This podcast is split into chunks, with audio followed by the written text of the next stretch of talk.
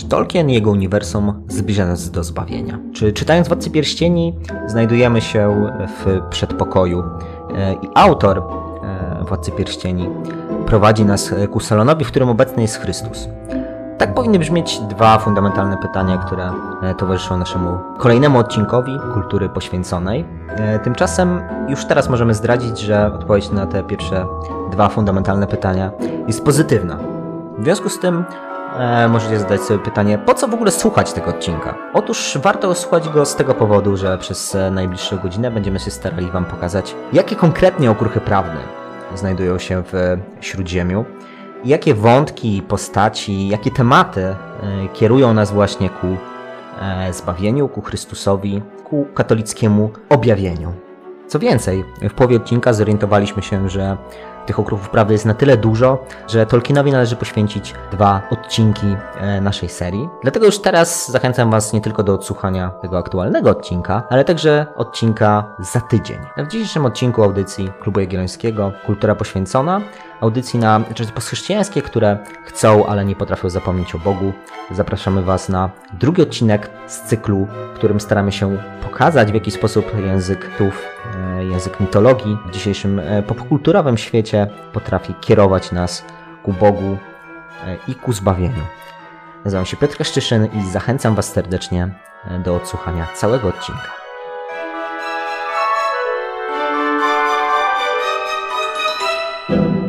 Kim jestem, Gamlingu? Jesteś naszym królem, panie. A czy ufasz swojemu królowi Gamlingu? Twoi ludzie, mój panie, podążą za tobą bez względu na koniec. Gdzie jest koń i jego jeździec? Gdzie echo rogu? Wszystko odeszło jak górski deszcz, jak wiatr rozchodzący się po polach. E, myślę, że wszyscy fani Władcy Pierścieni, którzy E, podobnie jak e, obecni w krakowskiej siedzibie Klubu Jagiellońskiego Piotr Kaszczyszyn, Jan Maciejewski, Konstanty Pilawa, Bartosz Brzyski, Mateusz Tondera obejrzeli ekranizację Władcy Pierścieni prawdopodobnie w sumie gdzieś już mm, w okolicach 130 razy. Kojarzą, kojarzą te cytaty, które nieudolnie próbowałem oddać w sposób patetyczny. Jest to scena z drugiej części Władcy Pierścieni, z dwóch wież. To jest rozmowa E, Gamlinga i Teodena, czyli e, króla e, Rohanu, tuż przed bitwą pod Helmowym Jarem. Dlaczego o tym mówiłem? Dlatego, że dzisiejszy odcinek naszego podcastu Kultury Poświęconej będzie poświęcony właśnie Władcy Pierścieni, zgodnie z zapowiedzią z poprzedniego odcinka, kiedy mówiliśmy o tym, że rozpoczynamy cykl baśniowo-mityczno-mitologiczny. E, na pierwszy e, ogień bierzemy e, właśnie Władcę Pierścieni, jako takie dzieło kultury czy popkultury, które dla wszystkich z nas jest bardzo bliskie. Przed odcinkiem zastanawialiśmy się, w jaki sposób do tego podejść, w jaki sposób szukać pewnych tropów chrześcijańskich. I wyszło nam, że tych tropów jest tak dużo, że pewnym kluczem, który po prostu potraktujemy jako E, jako pewien sposób e, interpretacji jest, jest to, że każdy z nas jakoś spróbuje podejść do tego e, indywidualnie, osobiście, dlatego że dla każdego z nas ten film jest no właśnie jakoś tak indywidualnie istotny i ważny. Dlatego zacząłem właśnie od tej sceny, bo dla mnie właśnie ta scena jest chyba najważniejszą, czy jakby najbardziej dotykającą sceną z wszystkich trzech części. E, z tego powodu, że y, przedstawię coś, co moim zdaniem w całym uniwersum Władcy Pierścieni jest najistotniejsze, czyli pewnego rodzaju zgodę na przemijanie, zgodę na śmierć, zgodę na to, że jest taki moment, w którym rzeczywistość wymyka nam się z, z rąk i specjalnie nie możemy nic z tym zrobić. Jedyne, co możemy zrobić, to tak jak właśnie w drugiej części Teoden, e, zgodzić się na to, żeby Gamling y, ubrał nas w zbroję i po prostu stanąć do walki z orkami, którzy w tej scenie, w, którym, w której właśnie Teoden wypowiada te e, patetyczne słowa, e, orkowie zbliżają się do, do Helmowego Jaru. I od tego chciałbym zacząć. Nie wiem, kto z Was e, spróbuje jako pierwszy po mnie podjąć właśnie jakiś taki wątek, który pozwoli nam rozpocząć ten odcinek i podjąć próbę eksploracji tych chrześcijańskich wątków Władcy Pierścieni, bo jakby już y, y, arbitralnie założyłem, że wszyscy uznajemy e, uniwersum Tolkiena za uniwersum, które, nawiązując do poprzedniego odcinka, nie zatrzymuje nas w przedpokoju, ale raczej kieruje nas e, do salonu, w którym to salonie oczekuje na nas Jezus Chrystus z Bogiem Ojcem oraz również Duch Święty. No dobra, ostatnio było tak, że Kaszu zrobił swój wstęp, y, ja wrzuciłem jakiś wątek, po czym oddaliśmy mikrofon y, na batalię Mateusza i Jana, y, którzy mieli przeciwstawne tezy, a potem niczym u Hegla stwierdziliśmy, że w sumie nie do końca jest to sprzeczne. Ja podbijając głos Piotrka Kaszyszyna a propos czym jest w ogóle Władca Pierścieni dla nas, no to myślę, że w ogóle dla naszego pokolenia to jest e, taki film jak e, dla film i literatura, jak dla naszych ojców i dziadków trylogia. Nie? Trylogia i, i ekranizacja na przykład Potopu nie? z 74 roku.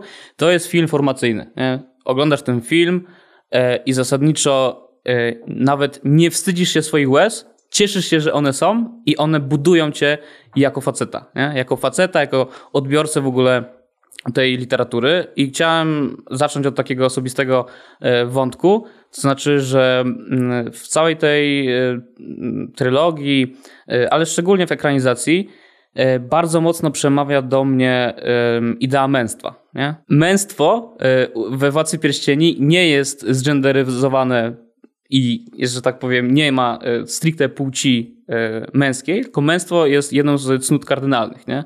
Jest odpowiadaniem na obowiązek i tak samo męski może być Aragorn, Theoden, e, wrzucony w e, intro, jak i sam, sam Gamgee. Nie? Jak dla mnie Hobbit, gruby Hobbit, który gdzieś tam jest w ogóle totalną, niby poboczną, pobocznym bohaterem, to w tej relacji z Frodem ostatecznie to ten człowiek pewnie jakoś tam gorzej wykształcony, prostszy, e, dźwiga to na swoje barki i jakby jest mężczyzną e, w takim sensie, że odpowiada w dobry sposób na zło, które się pojawia w świecie. Nie? W ogóle męstwo jest taką cnotą, która e, uwidacznia, jest taką nietypową cnotą, która uwidacznia się poprzez relacje ze złem.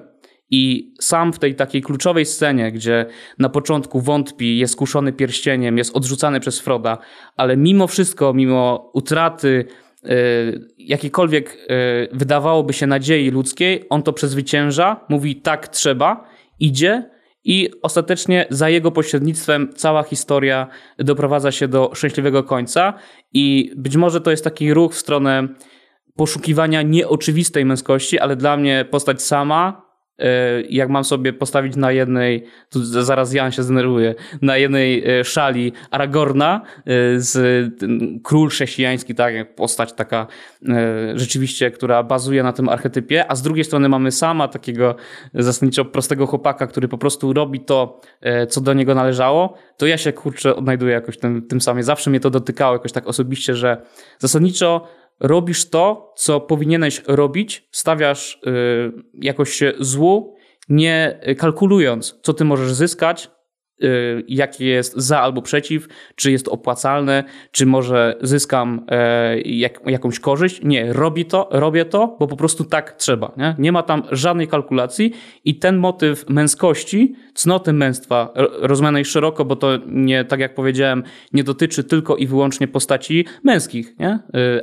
bo też Eowina i inne y, postaci kobiece też takim cnotą męstwa się E, odznaczają, ale dla mnie jakoś ten kontrast najbardziej widoczny jest e, wśród właśnie postaci sama. Nie? To jest dla mnie taki kurde naprawdę e, nieoczywista postać, która realizuje bardzo w 100% ten, ten ideał, tą cnotę męstwa. Nie musimy powiedzieć, no jakby sam Gamgee jest gigaczadem, tak? Jakby podbijam to, co powiedział Kostek, bo też uważam go za jedną z najważniejszych, y, a całkowicie y, w odbiorze powszechnym drugoplanowych postaci w, w uniwersum Władcy Pierścieni.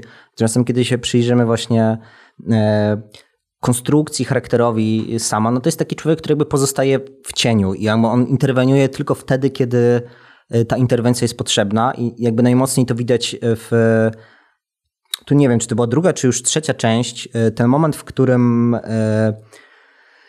sam Frodo i e, Gollum e, idą do Szeloby, idą, idą przez Minas Morgul. To jest ten moment, w którym widzieli ten, tę chwilę, kiedy wychodziła armia Nazguli z Minas Morgul, armia, która zmierzała w stronę Minas Tirith na bitwę.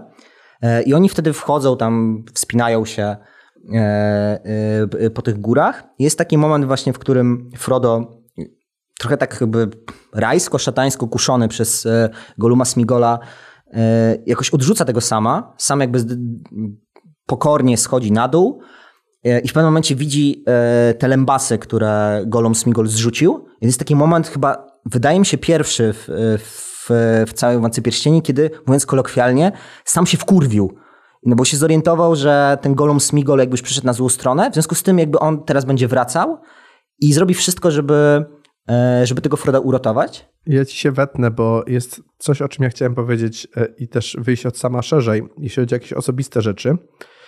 E, ja jestem we Władcy Pierścieni i w książce i w filmie miłośnikiem tego, że Tolkien bardzo realistycznie pokazuje skalę ludzkich ograniczeń i ograniczeń tych postaci, tego jak one je przekraczają w bardzo realistyczny sposób. Często dużo bardziej realistyczny niż tak zwana realistyczna literatura. E, I sam, skoro powiedzieliśmy o wszystkich jego zaletach, fajne jest to, że sam w książce regularnie musi przekraczać własne wady. I jego na przykład brak postrzegania Goluma jako kogoś, komu trzeba dać szansę, jest, e, znaczy sam ma często praktycznie rację, ale teologicznie na końcu rację ma Frodo. Sam nie jest w stanie tego dostrzec aż do końca i to nic mu nie ujmuje, bo nie każdy ma wszystkie cnoty. I to jest częsty wątek u Tolkiena, że nie każdy ma wszystkie cnoty. Nie każdy jest cnotliwy w pełny sposób, to nie znaczy, że jest zły albo czegoś mu brakuje. Znaczy w pewnym sensie tak, ale to nie utrudnia mu wykonywania e, zadania, które zostało mu powierzone. I teraz to się rozszerza daleko poza sama. Ja jestem miłośnikiem e, postaci Gandalfa i tego, jak ona jest przez Tolkiena napisana. Bo Gandalf, pomimo że jest bytem anielskim, no to w Śródziemiu anioły funkcjonują jednak w czasie, przynajmniej Majarowi funkcjonują w czasie i mają osobowości, przynajmniej ci, którzy stąpili do Śródziemia, jak Saruman czy jak Gandalf. Osobowości zmienne w czasie i Gandalf ma realne wady charakteru. Jest niecierpliwy, jest zmęczony misją, którą wykonuje, jest zmęczony tak po ludzku, w sensie, że dostaje szału w obliczu nieustannej niekompetencji wszystkich naokoło niego. E, jednocześnie te jego najwyższe cnoty etyczne, czyli poświęcenie sprawie e, i mądrość i widzenie daleko są równoważone przez takie naprawdę prawdziwe ludzkie cechy, jakie mają często ludzie tego typu w tej pozycji. E, I Tolkien nigdy, jakby u Tolkiena przedstawianie tych, nazwijmy to wad, nigdy nie jest cyniczne, nigdy nie ma takiego zagrania na zasadzie pokażę teraz szary świat. Ono jest takie bardzo organiczne, że te postacie mają w jakichś punktach swoje ograniczenia. Jest ten moment, kiedy Gandalf mówi do Pipina po tym, to jest i w filmie, i w książce, że kiedy zrzuca tam i uruchamia w studni w Mori te, te kwestie, to mówi następnym razem skocz sam. Jakby, głupi tuku. Głupi tuku, nie? Że widać, że po prostu puszcza mu żyłka w takiej sytuacji, kiedy każdemu by puściła. I jakby Tolkien dokładnie pokazuje gdzie są pewne ograniczenia, które jest bardzo ciężko przekroczyć, a które nie ujmują w niczym heroizmu. Pra Aragorn nie ma, w filmie ich nie ma, ale w książce je ma. Aragorn w książce parę razy już nie wytrzymuje tego, jak traktują go ludzie, którzy nie wiedzą, kim jest i ile dla nich robi. I ma takie snapy yy, pasywno-agresywne, na przykład w stosunku do yy, Big Batera, tak się nazywał yy, E, oberżysta pod rozbrykanym kucykiem. W książce jest ten motyw, ostatnio mi się przypomniał, byłem zaskoczony, bo już tak bardzo miałem drukowanego Aragorna filmowego, który bardziej nad sobą panuje. Aragorn książkowy bywa gorzki, zmęczony tym, że nikt nie dostrzega, nawet nie chodzi o to, że nikt nie dostrzega faktu, że jest królem, bo na tym mu nie zależy, ale że nikt nie dostrzega roli, jaką jego lud ukryty spełnia dla ochrony wszystkich innych i po prostu mają ich za włóczęgów. E, Boromir jest jasną sprawą, więc nie będę o nich mówił, ale też takie bardzo łagodne i organiczne przekraczanie własnych, e, własnych problemów to są pozostali hobbici, bo sam wielu twierdzi, że jest głównym bohaterem Władcy Pierścieni w ogóle. Natomiast e, fascynującym, trójką fascynujących bohaterów jest Bilbo, Mary i Pippin, którzy w taki bardzo organiczny, oni nie mają takiej drogi bohatera efektownej, gdzie jest moment próby, oni po prostu dorastają do większych butów bardzo stopniowo i Tolkien też i filmy też wspaniale to pokazują, że Bilbo w jakimś sensie. W Hobbicie akurat droga Bilba jest bardziej taka, on ma te momenty dorastania, które widzimy wyraźnie. Ale Pippin z Merym dorastają bardzo organicznie, od takich trochę młodych chłopaczków, którzy się załapali na przygodę, do momentu, kiedy decydują się, kiedy Mary na przykład de facto chce jechać do bitwy. E, to też jest w filmie ładnie pokazane i tak dalej. Kiedy Pippin e, w jakimś takim geście szaleństwa po powierza się za Boromira do służby Denetora, czego potem żał i to zawsze pokazane, że oni nie stają się magicznie wspaniali dzięki temu, on potem żałuje tego, jest przytłoczony tym, na co się zdecydował, ale jednak nie rezygnuje. E, I mnóstwo jest tego typu bardzo realistycznych wad charakterologicznych, czy takich problemów, jakby jakichś takich niedorośnięć cnoty w każdym poziomie do, naj, do najwyższego pułapu, która nigdy tym bohaterom niczego nie ujmuje i sprawia moim zdaniem, że, tak, że w tej powieści i też w filmie, bo film oddaje to po prostu dobrze, nawet jeśli inne rzeczy niuansuje różnie, nigdy nie mamy poczucia E, że ktoś chce tych bohaterów przyszarzyć, tak jak to często ma miejsce we współczesnej fantastyce, że ktoś chce po prostu dodać szarości. Po prostu widzimy tego autora, jak on bierze tej czarnej farby i na siłę nią chlapie. Natomiast u Tolkiena to jest bardzo organiczne rozumienie kondycji ludzkiej i jej ograniczeń, czy na przykład prowincjonalizm Gimlego, kolejna rzecz tego typu, ale też prowincjonalizm e, Legolasa, tylko że taki specyficzny, który jeszcze trudniej mu dostrzec niż Gimlemu, bo jest jakby z rasy, która się czuje lepsza. E, mnóstwo tego typu drobnych, jakby takich zawad e, mają bohaterowie u Tolkiena, które przekraczają w bardzo organiczny, naturalny sposób, a czasem do końca nawet ich nie przekraczają, albo nie widzimy tego, jak je przekraczają. Jest jakaś wielka prawda o tych wszystkich bohaterach, która się wyłania z tych ich słabości. Właśnie to, że ma je Gandalf i Aragorn wydaje mi się bardzo istotne, bo bardzo łatwo jest kompletnie wyidealizować te postaci. Ale ostatecznie też, wiesz, bardzo prosto jest ocenić kto jest po jakiej stronie mocy, nie? dosłownie. Tak, tak, I tak. u Tolkiena to przyszło jakby luźne skojarzenie, e, nie wiem czy uzasadnione. Bardzo się często mówi, że na przykład proza, e, realistyczna proza Dostojewskiego to jest wiwisekcja zła, gościa, który odkrył czym jest zło, a wszystkie postaci dobre są od czapy, są papierowe, nie da się w nie uwierzyć. U Tolkiena jest zupełnie odwrotnie, nie? Y, dobro, y, tam jest wiwisekcja dobra, a zło jest po prostu złe, jest jakoś nieatrakcyjne, odrzucamy je, nie? Ale nie jest to tak, tak y, precyzyjna wiwisekcja charakteru, jak, jak właśnie przy okazji mm, różnych postaci po prostu dobrych, nie? Bo zaczęliście, Piotr zaczął od pytania, które trochę mnie zaskoczyło, bo inny miałem pomysł na, na poprowadzenie tej rozmowy, znaczy na, na, na to, w jaki sposób Piotr ją prowadzi, ale y, na zadanie pytania, y, co, co, co dla nas osobiście jakby najbardziej zostało, co w nas jakby najbardziej zostało po, e, po Władcy Pierścieni, i ja zupełnie nie potrafię odpowiedzieć, w sensie jestem bezradny, nie? Jedyn, jedyna rzecz, jaka mi przychodzi na myśl, jest y, sformułowaniem, które użył, użył przyjaciel Tolkiena, C.S. Lewis, w najdoskonalszej recenzji tej książki, znaczy, że ona jest bezwstydnie piękna.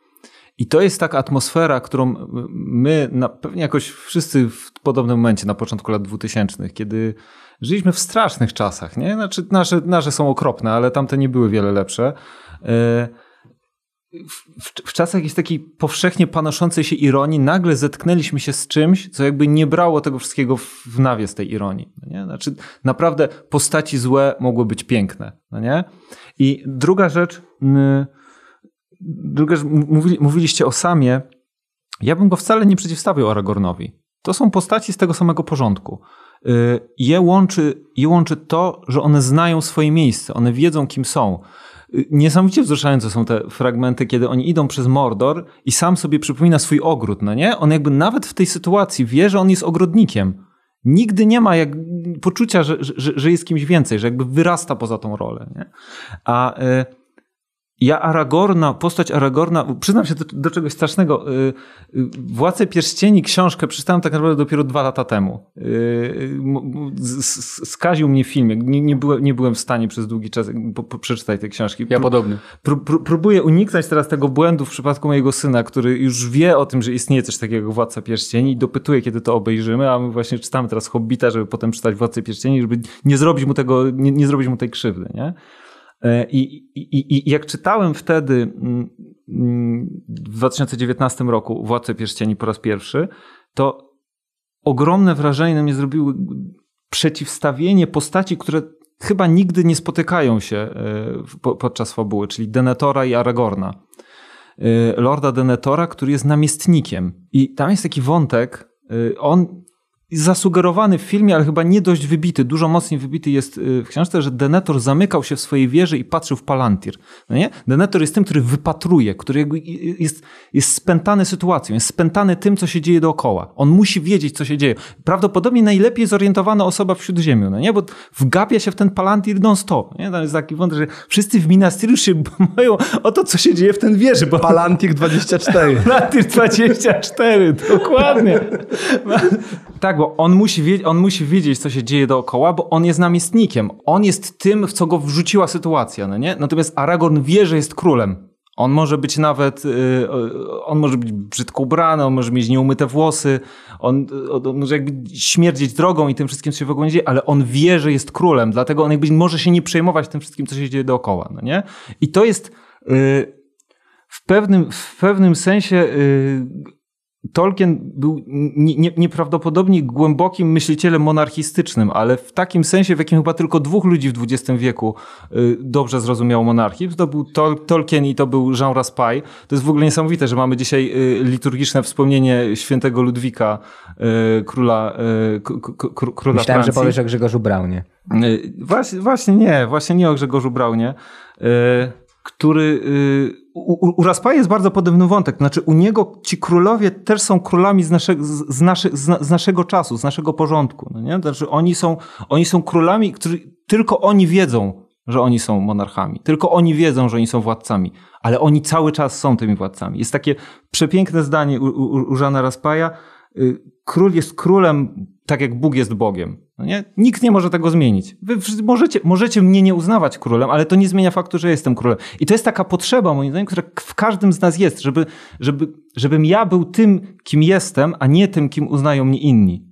Nie? To jest, to jest jakieś ta, jakaś taka psychologiczna potrzebka e, e, Tolkiena, która była, wydaje mi się, że kiedy wchodziliśmy w ten świat jako, jako nastolatkowie, jest, jest niesamowicie ważna. No nie? Jakby w, formujesz swoją, e, swoją wizję siebie i swoją wizję świata otaczającego. Tylko, że mm, jest też pewne niebezpieczeństwo, to znaczy, y, żeby wiedzieć, dlaczego ten świat jest tak piękny, trzeba wiedzieć, z czego on wyrósł, co on przekroczył, a jednocześnie jakby do czego on świadomie nie dorasta.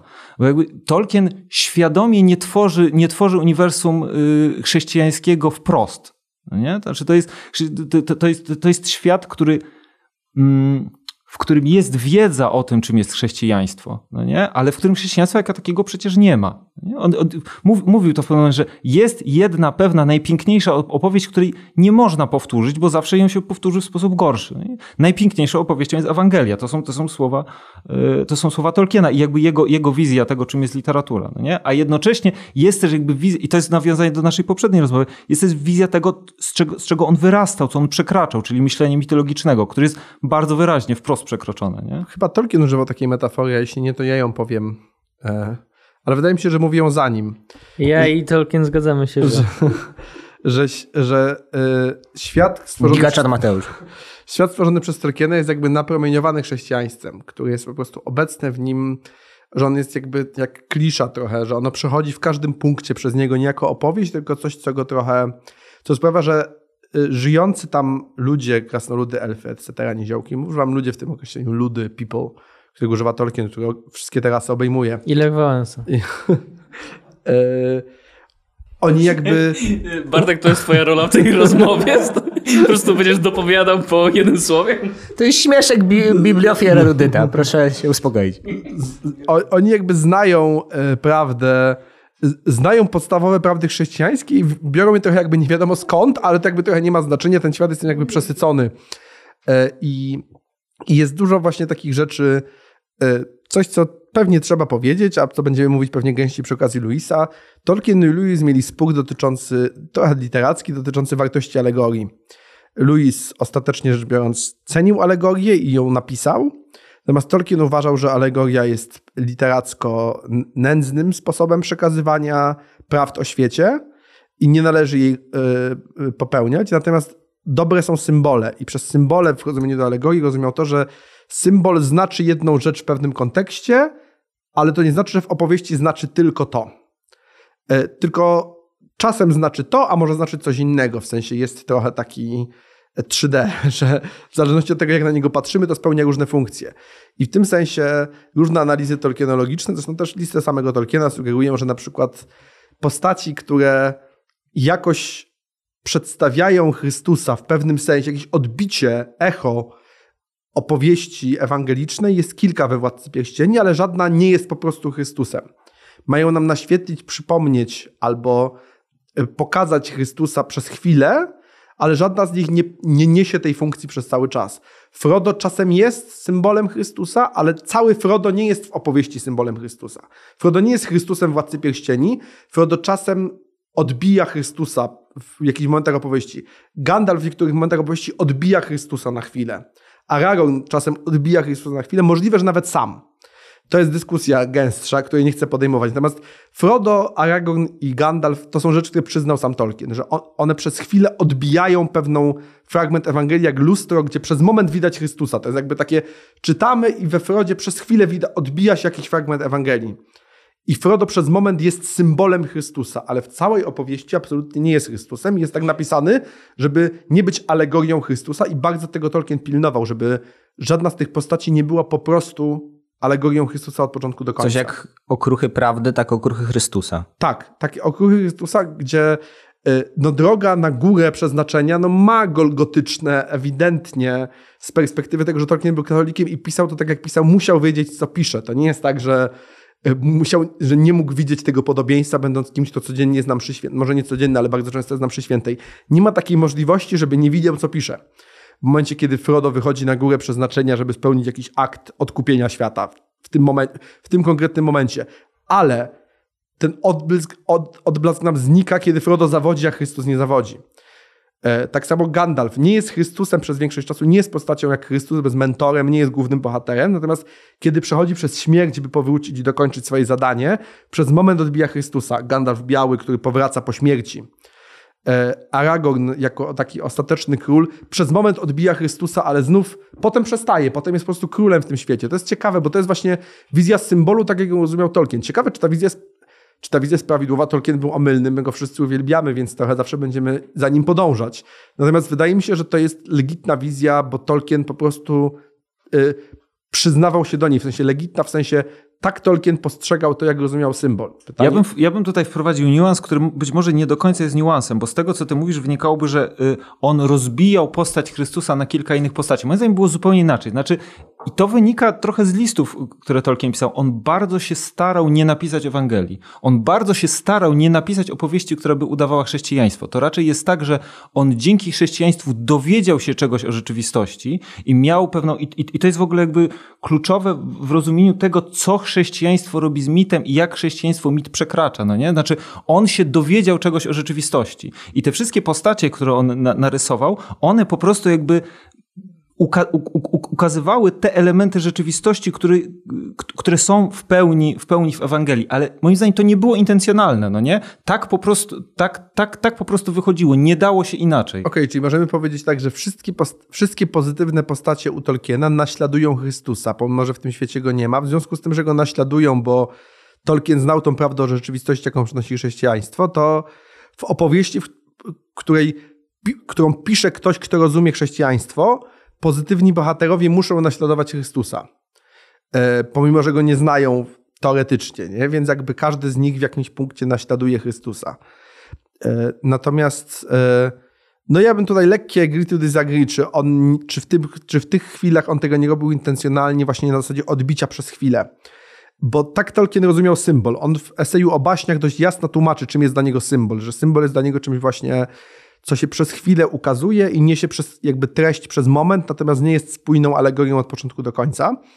I ma dać jakby odbicie, przebłysk y, rzeczywistości, którą symbolizuje, a potem wrócić do właściwej opowieści, zastać nas powrotem do świata fikcyjnego.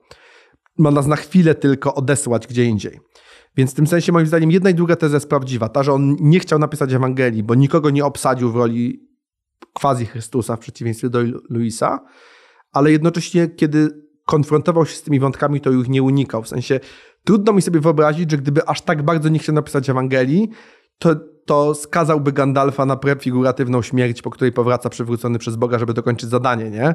To jest jakby Come on. Z Gandalfem, z Gandalfem jest trochę co innego, bo wydaje mi się, że Gandalf, jak w ogóle cała rasa czarodziejów, yy, to nie jest prefiguracja Chrystusa, tylko jest prefiguracja kapłaństwa. Oni są kapłanami. Patrzcie, nawet ich szef jest ubrany na biało, no nie? To nie jest przypadek, że jakby Gandalf wraca jako Saruma, no to jest biały, no nie? Jakby, jeżeli, jeżeli coś jest bezpośrednim nawiązaniem no, do, do hierarchicznych jakby o, oczywistych symboli, no to, to, to właśnie to. I, i, I tam jest taki moment, jak on powraca, to nie wiem, czy to jest powiedziane wprost, czy, czy, czy, czy, czy, czy, czy ja sobie tego w tym momencie nie nadpisuję, ale że on dlatego został przysłany z powrotem, bo już został przysłany za pierwszym razem. No nie? Znaczy, czarodzieje są tymi, którzy. Zobaczcie, że oni są w tym świecie funkcjonalnie. No nie? Oni mają jakby własnego życia, oni mają zadania do spełnienia. Trochę. Yy, uderzam teraz w waszą antyklerykalną, e, antyklerykalną narrację. Znaczy, to jest bardzo klerykalna postać, no nie? Właśnie klerykalna w tym sensie, w jakim, klerykal, w jakim klerykanie zawsze w roli czarnego luda e, obsadza... E, Kurde, już się chciałem z tobą zgodzić, a teraz uderzyłeś w. Ale dlatego pewnie jedną rzecz, bo zapomnę, ona jest ważna. Że, żeby pokazać, że Tolkien, kiedy już był bliski Ewangelii, to nie uciekał od niej jak oparzony, tylko odchodził od niej spokojnie, ale pozwalał się na chwilę zbliżyć to jest dokładnie moment w Fangornie, kiedy przychodzi Gandalf i Gimli z Legolasem go nie poznają, dopóki on nie mówi, kim jest. I to jest tak bardzo Emaus.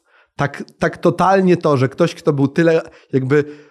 Można by to było uznać za coś niecelowego, gdybyśmy nie mieli do czynienia z Tolkienem, który był tak bardzo świadomy religii, którą wyznawał, ale to jest jakby... Prefigu...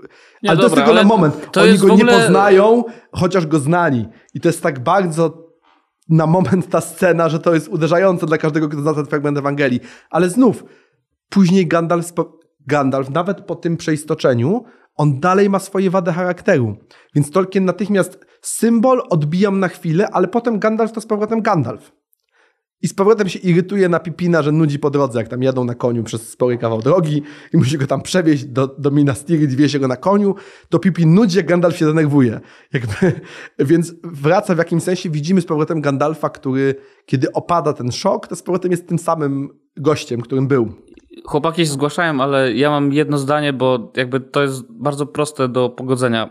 Ja myślę, że dobrą metodologię w analizowaniu chrześcijańskich wątków u Tolkiena przyjął ksiądz Stanisław Adamiak. To jest nowa książka Teologia Tolkiena i ona trochę godzi obie wasze perspektywy. To znaczy postacie chrystologiczne tam może są, może nie, jestem w stanie kupić tezę y, Janka, że one są mimowolnie, bo y, Adamiak podchodzi do tego w ten sposób, że cała ta historia odwołuje do konkretnych cnót, do konkretnych treści teologicznych, do konkretnych rysów, y, pewnych kierunków, które w katolicyzmie dla chrześcijaństwa są integralne i dopiero one właśnie jako taki symbol pośredni odwołują do tego, do do czego całe te uniwersum ciągnie, nie? czyli do Chrystusa jako takiego. Nie? Powiedzieć, że wszystkie te postaci naśladują Chrystusa, to jest powiedzieć trochę połowę prawdy, nie? bo one opowiadają Chrystusa nie przez to podobieństwa fabularne z Ewangelią, y, z Nowym czy Starym Testamentem. Nie, one przede wszystkim przypominają Y, Chrystusa, czy całą Ewangelię przez konkretne prawdy teologiczne, nie? przez konkretne właśnie symbole, które same w sobie są warte analizy, w ogóle w abstrahowaniu od Ewangelii jako takiej. Nie? Mówiliśmy w poprzednim odcinku, że to jest właśnie ta historia, która wprowadza z przedpokoju do salonu właśnie przez to, nie? że ona nie wyczerpuje tematu. Nie znając Ewangelii, czujesz niedosyt i mówisz, kurczę, muszę to poznać, muszę to w końcu przeczytać od A do Z, bo to jest początek historii i to się tutaj nie kończy, bo y, Tolkien bardzo y, dobrze sygnalizuje pewne wątki, które w same uniwersum Władcy Pierścieni są niedokończone i odwołują do czegoś, ale musisz to znać, musisz to poznać, musisz wykonać pracę konkretną. Nie? Mogę zrobić taki klasyczny left turn hardkorowy z dyskusji. Ciekawe, dziwne, złożone wątki, które sprawiają, że dużo lewaków i tak lubi Tolkiena, mimo że świetnie wie, że był katolikiem. Teraz na przykład Beorn wegetarianin. E, albo na przykład jest, jest sporo wątków u Tolkiena. Stary, nie obrażaj Beorna. Które zasadniczo wykraczają poza takie bardzo łatwe prawactwo, nie? Że to, Tolkien to jest taki nasz prawicowy pisarz, że po prostu jest jakaś głębia w Tolkienie i jego pewne insighty, jego ekologizm bardzo radykalny, w sensie, że ścinanie, nawet nie mówimy o zabijaniu zwierząt, mówimy o ścinaniu drzew. Ekologia, nie ekologizm, na tym był no, nie, zgadzam się, ale tak, ale ekologia bardzo radykalna, w sensie, że dotycząca jakby Tolkien nie użył określenia praw drzew, ale w jakimś sensie możemy tak to trawestować na prawa drzew. Jako jakby, że jest jakaś realna wartość drzew w świecie, w tym naszych, przecież on znał drzewa z naszego świata, ta miłość właśnie z naszego świata, Tolkien się do niej wielokrotnie przyznawał. To sprawia, że ścięcie drzewa nie no, jest... Ale tutaj tak na dobrą sprawę wchodzi ci celowość, nie? W sensie, że on bardzo mocno, w sensie to jest umiejscowione mocno w kontekście, nie? że jeżeli te drzewa były, służyły jako maszyna napędowa do tego industrialnego maszyny zniszczenia całego śródziemia, no to jakby to jest napiętnowane głównie. Ale- nie? W sensie ale- nie masz tam kontekstu takiego, że w ogóleście na nie... z- Nie, ja- Że Ale macie jest rewolucję przemysłową. Jasne, ale wydaje mi się, że Tolkien jednak nie przez. Tolkien jednak wziął to z realnego świata, w sensie Tolkien faktycznie miał takie poglądy realnie. On w jego listach albo pamiętnikach jest mnóstwo takich obsesji z cyklu, że ścięto drzewa w mojej okolicy, jak ja nienawidzę tych skurwysynów, którzy to zrobili. Jak można było ściąć takie piękne drzewo i po co to komu? W sensie Ale po co- po co jest zasadnym mnóstwo pytaniem? W moim mieście typu- wyrąbali sady. tak, jest real, mnóstwo realnych tego typu wątków. I Tolkien na przykład, pomimo, że miał taki awkward stosunek do uwielbiających go hipisów, kiedy się pojawił pod koniec jego życia ruch hipisowski, zafascynowany Władcą Pierścieni, a Tolkien był taki, eee, no nie wiem, nie czaję tego, ale akurat na przykład gdzieś tam e, opisywał taki fragment w listach, już pod koniec życia, że wycięto jakieś tam drzewa, zbudowano jakiś tam budynek i ktoś napisał sprayem, zapewne jakiś hippies, bo epoka się zgadza, napisał jeszcze jeden kawałek Mokdoru na tym budynku który powstał w tym miejscu. I Tolkien był tym zachwycony. Znaczy, ja bym powiedział, że jest jedna podstawowa różnica. Znaczy, pamiętajmy, w jakim czasie Tolkien to pisał. To znaczy, dla niego y, te, te, te obrazy, w których Saruman y, wycina, wycina lasy i buduje tam maszyny, bardzo bezpośrednio kojarzyły się z tym, co się działo wokół niego. Znaczy, tylko, że to jest to, on nie walczy tyle jakby z, masz, z, z maszynami, czy jakby z rewolucją, co z planem planem. Jest, jest, jest ta fa- fascynująca końcówka, kiedy hobbici wracają do Hobbitonu i nagle tam się okazuje, że jakby odprysk tego zła, które wydarzyło się w świecie, tutaj jeszcze cały czas jest, no nie? I jest taki moment, w którym y, na, nagle, nagle słyszą, że wreszcie w Hobbitonie jest zaprowadzony porządek. I nie pamiętam już, który z nich mówi porządek, porządek, ma już dosyć tego strasznego słowa porządek, no nie? Zgadzam się warunkowo, ale jednak realna miłość do konkretnych rzeczy, czyli do drzew, była u Tolkiena prawdziwa i do przyrody. W sensie, że to nie była tylko niechęć do planu, gdzie drzewa były symbolem nie planu, tylko to była realna miłość do przyrody Zmiany jako takiej. On zresztą obrazu z tych tych rejonów, w których się wychowywał, że po prostu jego bolało to, że to wszystko zostało zabudowane, wycięte i tak dalej. Ale też Beorn jest naprawdę fascynującą postacią, bo Beorn nie jest weganinem, na szczęście, bo je miód. I te zwierzęta służą mu i dają mu tam mleko i tak dalej, ale absolutnie nie je mięsa. I, to, I Beorn nie tłumaczy się z tego, nie tworzy filozofii, nie mówi, dlaczego nie zabija zwierząt, ale ewidentnie fakt, że jest zmiennokształtny i żyje ze zwierzętami w specyficznej symbiozie, gdzie one dają mu ten miód i tak dalej, ale y, jest czymś, co nie jest w żaden sposób potępione ani zakwestionowane. Beorn nie jest misyjny w tym, nie mówi krasnoludom, że nie przyjmę was, jak nie będziecie jedli mięsa, ale też nie mówi, a jak mam gości, to wystawiam takie kiełbaski. Nie, po prostu y, konsekwentnie wszyscy jedzą u niego wegetariańskie jedzenie, kiedy są u niego w gościnie. Jest to jakiś sposób życia, który musiał jakoś Tolkiena fascynować. I są tego typu wątki u Tolkiena, które jakby wykraczają poza jakieś takie dzisiejsze proste podziały.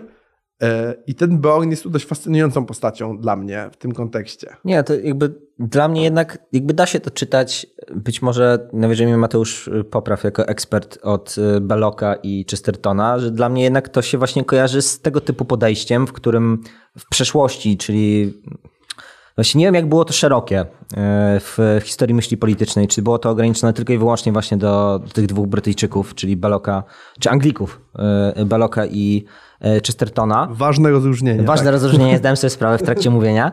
E, czyli konserwatyzm, który jednocześnie jest jakby antyprzemysłowy, antykapitalistyczny, e, jakby ogranicza się, no, znaczy nie ogranicza się, tylko jakby skupia się właśnie bardzo na tym e, elemencie e, ekologicznym, który jest pozbawiony, tak jak mówiłeś, tego takiego elementu raczej no, hardkorowo-ideologicznego, tylko po prostu jest jakimś takim przywiązaniem do tego, co lokalne, do tego, co jakby cię otacza. Natomiast jest taki wiersz Williama Blake'a, i teraz o Blake'u chciałem powiedzieć, bo Blake jest postacią rozstrzeloną radykalnie ideą. Z z jednej strony jakiś szaleniec, radykał, antyklerykał, wróg korony i tak dalej, i tak dalej, a z drugiej strony Ulubieniec Olgi Tokarczuk. tak, a z drugiej strony Blake ma niesamowite jakieś takie ekscytujące wątki, głęboko konserwatywne, takie nie politycznie, tylko jeszcze głębiej.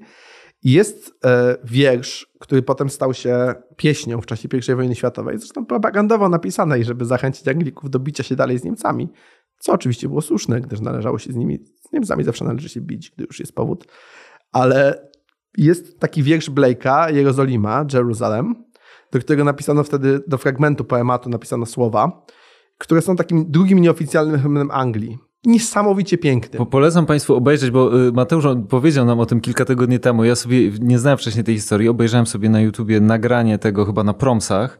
To jest nieprawdopodobne. To znaczy, Chyba tylko podczas wykonania hymnu jest taka, jest, jest, taka sytuacja, że y, dyrygent może obrócić się w kierunku publiczności i to cała publiczność śpiewa razem, y, razem z chórem. Nie? Ale ta pieśń jest wstrząsająco piękna, w sensie ten tekst Blake'a tam, on opisuje, on nawiązuje do tej legendy starej angielskiej, pięknej legendy, że Chrystus z Józefem z Arymatei, który był kupcem, przypłynął kiedyś do brzegów angielskich. W tym okresie, kiedy nie wiadomo, co był Chrystus piękna legenda, że po prostu był tam, był w Anglii. Angli Każdy naród ma, miał, chrześcijański naród moim zdaniem ma prawo mieć takie apokryfy. To bardzo dobrze świadczy o Anglikach, że to mieli. Blake, nie będąc ortodoksyjnym chrześcijaninem, wyciągnął ten mit. I tam jest fragment, yy, no, czy to prawda, że yy, święte stopy chodziły po naszych zielonych angielskich pagórkach. Jest tam miłość do krajobrazu. Pomiędzy tymi szatańskimi młynami. I, ta, i te szatańskie młyny, symbol rewolucji przemysłowej, który tak się wbija jak igła we fragment tego poematu. I na końcu jest, że gdzie jest mój rydwan, taki Tolkienowski gdzie jest mój rydwan, gdzie jest mój łuk, dajcie mi mój, ten symbol angielskości. Gdzie mój łuk. koń i jeździec. Tak, dokładnie tak, dajcie mi mój łuk. I tam, i będę, nie spocznie moja dłoń z mieczem, nie zmęczy się, dopóki nie zbudujemy Jerozolimy, tu na zielonych błoniach Anglii. To jest tak Znowu piękne, płakał. ma ochotę być Anglikiem przez chwilę, chociaż to jest ogólnie w wielu kwestiach parszywy naród, szczególnie Brytyjczycy, ale to jest tak piękna pieśń. I to jest ta angielskość taka, z której widać, że Tolkien z niej w jakimś sensie wyrastał, bo może Blake no nie jest taką postacią naszą jak Tolkien, który jest jakiś całościowo nasz, ale to pokazuje, że ten, że ta podziemna rzeka przez Anglię płynie, że Tolkien się nie wziął znikąd, że Chesterton nie wziął się znikąd, że tam płynie taka rzeka, zawsze w kontrze do tej takiej zimnej brytyjskości, gdzie tam ludzie bez serc robili kompanię wschodnioindyjską, wyzyskiwali kolonie, prześladowali katolików i tam, prawda, chodzili w perukach i że zawsze w kontrze do tego gdzieś tam płynie Szekspir jest dla mnie też symbolem tej samej rzeki, nie? Szekspir y, nawet jeśli nie był ukrytym katolikiem, co jest moją ukochaną tezą w historii literatury, że jakby symbol epoki elżbietańskiej jest jakby wielkim fakiem pokazanym Elżbiecie i całej tamtej kulturze, że Szekspir naprawdę jest katolikiem i niesie wszystkie te treści, które miała prawdziwa Anglia katolickie i przenosi jak arka dalej, że nie da się go wypisać z angielskiej kultury, jest po prostu katolicki, bo akurat nawet jeśli Szekspir nie był katolikiem, to był po prostu katolickim pisarzem. Może był anglikaninem z powodów pragmatycznych, ale jako, jako dramaturg wszystkie jego symbole, wszystko, co on pisał jest katolickie tak czy siak, więc czy ta teoria jest faktograficznie prawdziwa, nie ma znaczenia, jest prawdziwa duchowo. Szekspir był katolikiem. I teraz ten nurt przez Anglię płynie i dopływa gdzieś do Tolkiena. To, to jest ciekawy wątek, że jakby Jerozolima, Jerozolima miała, zachęcić, miała zachęcić żołnierzy brytyjskich do walczenia, e, do walczenia za Wielką Brytanię. I rzeczywiście ten wątek I wojny światowej, bo jest pewna tradycja, ona od pewnego czasu się, się, się rozwija, biograficznego tłumaczenia e, Władcy Pierścieni przez, przez pryzmat biografii Tolkiena, prawda? Był ten serial, czy tam film, jest, jest ostatnio trochę książek. To ciekawe, one wszystkie w ogóle powijają, pomijają wątek chrześcijański albo traktują go totalnie po macoszemu. No jakby coś, co jest fundamentalne, zupełnie nie miało znaczenia, ale tam się przewija cały czas ta pierwsza wojna, no nie?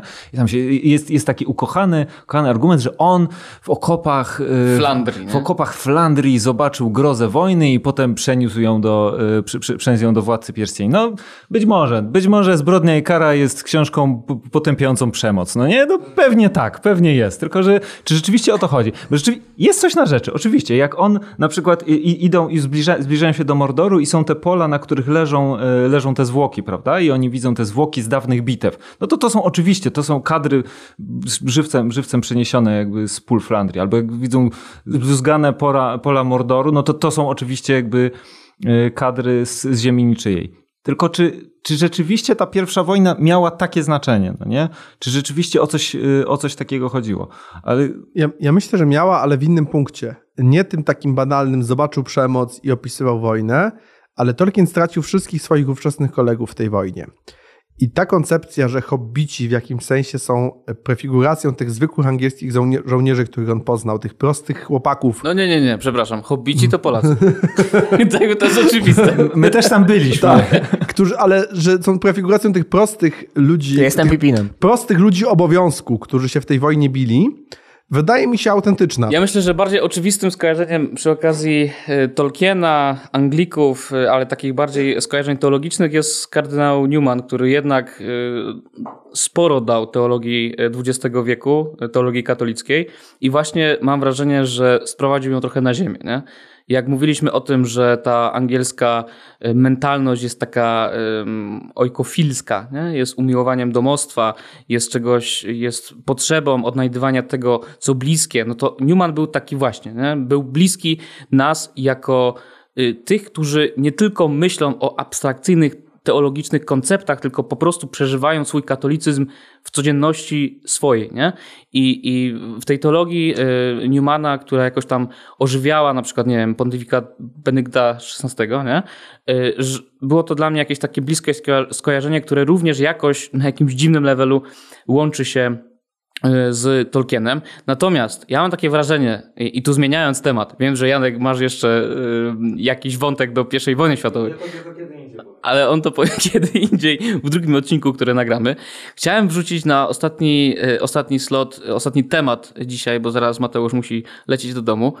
E, to, co dla nas, umownie ludzi prawicy, w imaginarium Tolkiena, może być czymś, co przyjmujemy jako naukę, która, e, gdzie musimy trochę nadwyrężać swój światopogląd prawicowy. Nie wiem, czy to dobrze uchwycę, ale moim zdaniem taką e, postacią e, jest Golum i nauka miłosierdzia. Nie? Jak dzisiaj na przykład Jan Paweł II czy nie wiem, teraz najmocniej papież Franciszek mówią o miłosierdziu, nie? to my mamy takie skojarzenie, przynajmniej ja, jak czytam na przykład encykliki um, Fratelli Tutti, co Kaszyszyn Piotr nazwał to Tutti Frutti, że tam jest za dużo tego miłosierdzia takiego z ONZ-u rodem, to wydaje mi, się, wydaje mi się, że postać Goluma jako właśnie nauki miłosierdzia wobec tego, który jest integralnie obrzydliwy, jest obrzydliwy pod każdym względem, nie? jest estetycznie obrzydliwy, żyje w kłamstwie i zasadniczo jest obrzydliwy z perspektywy moralnej, czyli jest zły. Nie? Jest jakby, jak mamy tą triadę dobro, prawda yy, i, piękno. i piękno, to on jest jakby integralnie jest obrzydliwy. Nie? Jest zły, brzydki i zakłamany. Dokładnie. A mimo wszystko a mimo wszystko wzbudza w nas naturalną potrzebę właśnie zlitowania się nad nim. No, jest taki piękny dialog właśnie Gandalfa e, z Frodem. Frodo, który chce nie widząc jeszcze y, Goluma, mówi, że dlaczego, y, dlaczego go nie zabito, nie? Dlaczego on w ogóle żyje, nie? Nawet mówi lepiej, żałuje, że Bilbo go nie zabił, tak, nie? Tak, A swoim żałuje. wuju, z którym było mu blisko i znał tą historię, że Bilbo mu darował życie i Frodo jakby kwestionuje tą decyzję Bilba. Dokładnie i jakby jest w tym takie myślenie, że no musimy ten taki ulubiony y, cytat y, prawicowych katolików, że przy, przyszedłem tutaj, żeby nie nieść pokoju, ale miecz, nie? Żeby, żebyśmy byli sprawiedliwi, żebyśmy mieli tak, tak, nie, nie, nie? I nagle pojawia się taki golum. Człowiek obrzydliwy, stuprocentowo, integralnie obrzydliwy gość, nie? I ty patrząc, na, mówię tu o siebie, o, o sobie, abstrahując od waszych tych, ale mam wrażenie, że to będzie jakiś kamyczek do ogródka, że Golum jest człowiekiem, który jest dzisiaj, nie wiem, y, LGBT, radykał, y, hard left wing i w ogóle. I, i patrzysz na tego człowieka i wzbudza y, ten człowiek w tobie miłosierdzie, nie? dlatego że jest właśnie człowiekiem, który ma ze sobą problem, nie? ale jest nadal człowiekiem. Nie? Znaczy, myślę, że kilka rzeczy jakby tutaj po, po, po, pomieszałeś i ustawiłeś w, jednym, na, w jednym rzędzie rzeczy z, z różnych porządków. Znaczy, yy, po pierwsze, jego zło zostaje wprost nazwane. To jest, to jest podstawowa różnica z, tym, z, z tą fałszywą mową miłosierdzia. Mówimy, że jakby no, zło to jest kwestia, jakby, którą musimy. Nie, jakby wiemy, że Golum jest obrzydliwy. Wiemy, że robił straszne rzeczy. Natomiast to, co się dokonuje, rzeczywiście jakby przekroczenie, moim zdaniem, nawet nie y, prawicowości, tylko pewnego odruchu normalnie ludzkiego. No nie? Jakby ka, każ, ka, każdy, żeby zło, zło ukarać, to jakby dawanie nadziei, wa, walka jakby do końca o to, żeby ostatecznie, y, ostatecznie go zbawić. Jakby, i, i to jest. Mm, najciekawszy w ogóle twist tej historii, no nie? że ostatecznie to wszystko się udaje dzięki Golumowi. No nie? To jest ta, ta koncepcja oj katastrofy, o której, o której Tolkien zależy, szczęśliwej katastrofy, czegoś, co nie miało prawa się wydarzyć. No nie? Kiedy już wszystko upadło, kiedy już jakby w ostatecznym momencie Frodo nie niszczy tego pierścienia, bo ten pierścień go na końcu niszczy, wydarza się coś, co nie miało prawa się wydarzyć. W tym sensie, że Golum jest, jest znowu elementem tego, te, te, tego świata chrześcijańskiego, w którym jakby wiem, tak jak najlepsza rzecz w historii chrześcijaństwa wydarzyła się w najgorszej możliwej chwili, czyli na krzyżu. Nie? Tak Ale tutaj... zwróćcie uwagę też na jedną bardzo ważną rzecz, że Tolkien celowo ostatecznie nie decyduje o losie Goluma i jego duszy jako taki, bo Golum nie dokonuje aktu odkupienia samego siebie. To opatrzność wykorzystuje Goluma do pewnego czegoś, co nazwalibyśmy przypadkiem, a jest aktem opatrzności. Tak to przynajmniej interpretuje Gandalf, któremu możemy w takich sprawach ufać. To jest jak głos autora. Z tego tak się wydarzyło, bo są większe instancje niż my wszyscy. Ale sam Golum, to nie jest tak, że Golum na końcu podjął jakąś dobrą decyzję. On podejmuje decyzję spójną z tym, jaki jest cały, chce znowu pierścienia. Ale to też nie jest tak, że Tolkien go potępia. Po prostu Tolkien zostawia tę sprawę otwartą. Tolkien nie mówi, Golum się odkupił. Tolkien mówi po prostu, nic nie mówi na temat losu duszy Goluma, jeśli cokolwiek w Śródziemiu, cokolwiek by to miało znaczyć, prawda? Zostawia to pytanie otwarte. Czy Bóg nagrodzi swoje narzędzia, nawet tak niedoskonałe? Jakby Tolkien po prostu nie chce odpowiedzieć na to pytanie, bo teologia katolicka nie odpowiada na to pytanie. I Tolkien prawdopodobnie nie zna odpowiedzi i ma na tyle pokory, żeby sam jej nie udzielać. Mówi, ta sprawa zostaje otwarta, ale Bóg, to słynne zdanie, Bóg pisze prosto na krzywych liniach. Golum jest krzywą linią, na której Bóg pisze historię końca pierścienia. E, natomiast e, los Goluma pozostaje nieznany. To jest bardzo w duchu tego, że Kościół ogłasza świętych, ale nigdy nie ogłasza potępionych. My o losie Goluma już nic nie możemy mądrego powiedzieć. I Tolkien nic o losie Goluma nie ma więcej do powiedzenia. Nie mówi, Golum się odkupił i jest teraz bohaterem jak sam Frodo Aragorn, nie? Nie ma takiej tezy, że Golum, bo to, ale nie jest, jest Anakin Skywalker. Jest, y- ale jest jedna teza, która brzmi, y, jeśli jesteś w obliczu zła, którego nie rozumiesz, to oceń te zło, ale zawieź sąd co do tego konsekwencji tego ostatecznego zła. Słońce i wymagaj... nad złymi i dobrymi. To jest, to jest też w Ewangelii. Tak, i, jest... i, wymagaj więcej od siebie, a mniej właśnie w odruchu miłosierdzia i litości wobec Dokładnie innych. tak. Nie? I mi... wielokrotne miłosierdzie Froda wobec Goluma jest w tym sensie nagrodzone. W takim sensie, że nie wiemy, jaki jest los Goluma, ale wiemy, że Frodo miał rację, będąc miłosiernym. O, w tym sensie Tolkien jest definitywny. E, nic nie wiemy o Golumie i jego duszy, ale Frodo na pewno miał rację i zostało nagrodzone to, że zawsze e, jakby indubio pro reo. W sensie w, w momencie wątpliwości był po stronie tego, że jest z nim jakieś dobro. Przy czym właśnie na końcu nawet nie wiemy, czy to dobro Goluma zwyciężyło, czy zwykły nauk, bo e, też jest fajna analizy tolkienowskie, które ja lubię, opisujące, że pierścień jest e, że abstrahując od duchowych metafor pierścienia, na poziomie psychologicznym pierścień jest dobrą metaforą nałogu. To jak postępują ludzie wobec pierścienia jest bardzo charakterystyczne dla nałogowców. W takim sensie pierścień jest po prostu uzależnieniem. Dlaczego on je wywołuje? No to jest magia, ale to, że to działa w ten sposób jest reakcje, to takie wściekłość, kiedy odstawiasz, kiedy ktoś chce ci zabrać, zabronić, są bardzo y, czytałem takie psychologiczne już typowo nieduchowe analizy, że jakby bardzo dobrze Tolkien rozumiał z jakiegoś powodu, trudno powiedzieć z jakiego, e, logikę uzależnienia. I że jest coś w pierścieniu po prostu jak klasyczny nauk, już niezależnie od czego. I ta reakcja Bilba, kiedy musi oddać pierścień, to jest zrzucenie papierosów po prostu. Wiadomo, że skala jest o wiele większa, nie? Ale to moment, kiedy nie chce, waha się, rzuca, nie, wraca, mówi, że nie chce, a dlaczego właściwie miałbym to zrobić? I tak dalej, i tak dalej. Że to są... w ostatecznej fazie ma urodę Ryśka Ridla. Tak, tak, tak, tak, tak, tak, tak. I ostatecznie on jakby robi to, co robi. E, jego motywacje nie wydają się szlachetne, ale też Tolkien nie ocenia ich już, to już nie ma znaczenia. Bóg napisał prosto na krzywych liniach, cieszmy się. Frodo zawiódł, ale nie zawiódł, bo nikt mu tego nie wypomina, że na końcu zawiódł, nie? To jest też to, że to jest zresztą pytanie, w ogóle ja to powiem na koniec, bo zaraz będę musiał iść, na koniec pierwszej części. Jest to pytanie, i to jest bardzo trudne pytanie do Tolkiena, bo to, że Frodo, bo Frodo zawodzi, Frodo zawodzi i nic w związku z tym się nie dzieje. I wielu takich bardzo ortodoksyjnych katolickich interpretatorów Tolkiena mówi, to jest ten moment, kiedy Tolkien rozchodzi się z katolicyzmem. E, pokazując, że ist, bo świat Śródziemia i Pierścienia sugeruje, że w tym świecie są pokusy ponad siły, których, których jakby niesprostanie im nie może być ocenione moralnie. W takim sensie Frodo ulega pokusie, której nie mógł nie ulec i nikt nie ma do niego pretensji. Natomiast teoretycznie w świecie moralności chrześcijańskiej nie ma takich pokus. W sensie zawsze powinniśmy nie ulec. I teoretycznie Frodo powinien być przynajmniej zganiony za to, co zrobił na końcu. Ale w uniwersum Tolkiena nie jest zganiony nigdy. Ani przez narratora, ani przez nikogo z bohaterów. Po prostu... No a jeżeli by uznać, że y, Smigol jest Judaszem, który jest niezbędny do tego, żeby, żeby wypełniło się proroctwo? Może, ale Frodo w tym sensie nie jest Chrystusem. Frodo nie jest Chrystusem dla tego Judasza, bo to się dzieje już całkowicie przez przypadek. To jest tak jakby Judasz zdradził i przez to była seria zaskakujących wydarzeń, przez które ktoś przebija Chrystusa do krzyża. Niefortunnych Dobrze, wydarzeń. Tylko, że jakby... Lemon i Snicketa. Tak, a, a Chrystus nie chce i mówi, nie, nie, nie, nie przybijajcie mnie, ale zostaje przybity. No nie, to nie jest, to nie jest Ewangelia. No dobrze, To jest Martin Scorsese, że, że, że, że jakby ustaliliśmy, że w świecie Tolkiena nie ma jakby...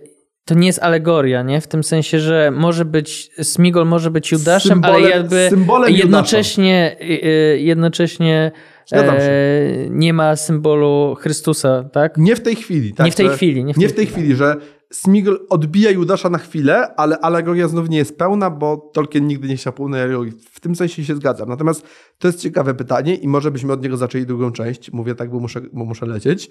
Ale pytanie, czy są jakieś momenty, gdzie Tolkien jest kontrowersyjny z perspektywy chrześcijańskiej ortodoksji, nie? Bo to jest super ciekawe, bo on jest ogólnie, wiele włożył energii, żeby się zgodzić. Na pewno zahintuje jeden, który Tolkien sobie świetnie zdawał sprawę i walczył z nim przez cały czas, zmieniał, retkonował, kombinował, czyli orki. Czy może istnieć absolutnie zła rasa w świecie, który jest przesiąknięty chrześcijaństwem? I Tolkien zmagał się z tym straszliwie. To jest jakby fakt, bo to jest fakt z jego listów, że Tolkien obracał to, kręcił tym kołem, ustawiał, kombinował, jak sprawić, żeby orki mogły istnieć w świecie, w którym jednocześnie jest fundamentalnie chrześcijański. Pytanie, czy sobie z tym poradził, czy nie zostawiłbym na następny raz, ale zahintowałbym jako jedno z tych pytań o, o ewentualne problematyczności Tolkiena. Zachęcam Was, e, słuchaczy, wszystkich serdecznie do tego, żeby rzeczywiście za tydzień odsłuchać e, drugą część, która nie była planowana i wyszła w trzech czwartych odcinka, kiedy zatrzymaliśmy nagrywanie, o czym Wy nie macie pojęcia. Aż do tego momentu. Do usłyszenia za tydzień!